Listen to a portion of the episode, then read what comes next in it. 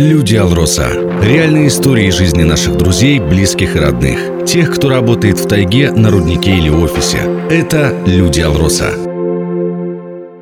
Здравствуйте, в студии Алина Решетняк. Сегодня у нас в гостях Айгуль Доброневская, ведущий инженер отдела буровзрывных работ рудника «Удачный». В 91 году родители нашей героини приехали из Башкирии на север на заработки. Появилась на свет наша героиня уже здесь. Закончила с отличием первую школу и поступила в Московский горный университет.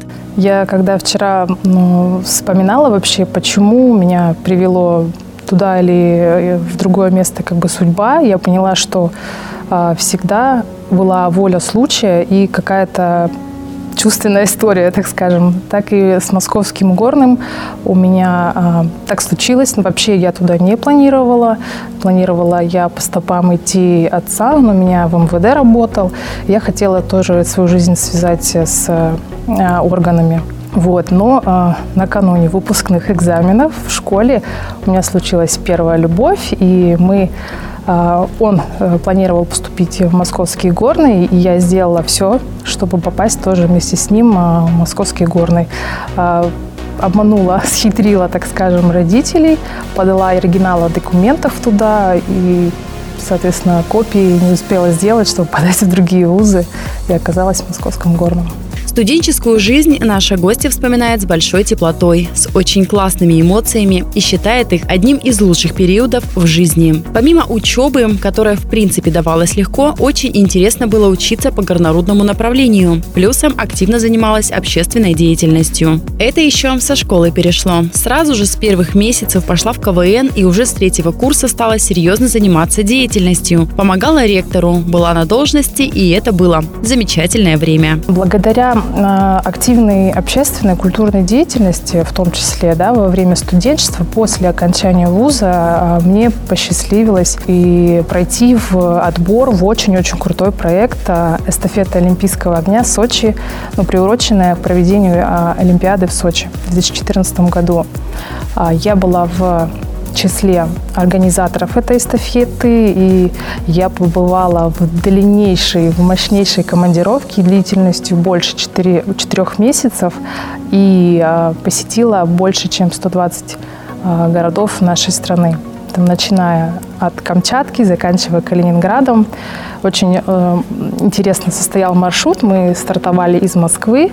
До Санкт-Петербурга мы проехали на автомобильном кортеже огромном, брендированном. После Санкт-Петербурга мы сели на самолет также брендированный, там эстафет Олимпийского огня а, по самым дальним точкам нашей страны. В том числе мы приезжали в город Мирный с огнем. Я думаю, многие помнят этот знаменательный момент. А после Владивостока, где мы на самолете прибыли, мы поехали на поезде обратно в Сочи через всю Россию и доехали до Олимпийских игр. Зажгли там огонь.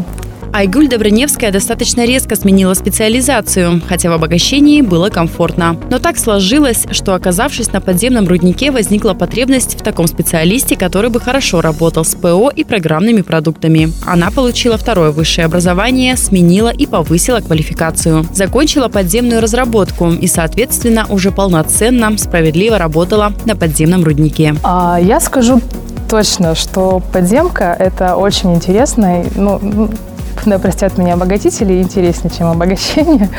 Вот. Подземка это, это что-то особенное, это что-то сложное, романтичное.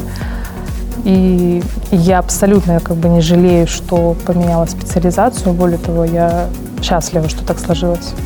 После приезда наша героиня очень боялась упасть лицом в грязь.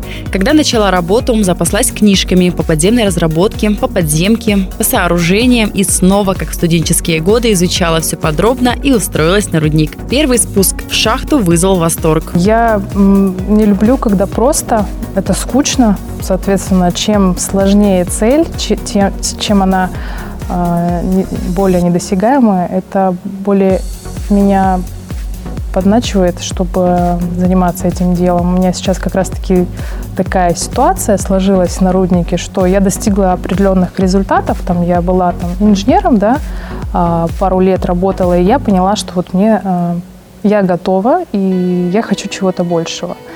так как я нахожусь э, на производстве и на мужском сложном производстве, я сталкиваюсь с проблемами э, недопонимания со стороны руководителей.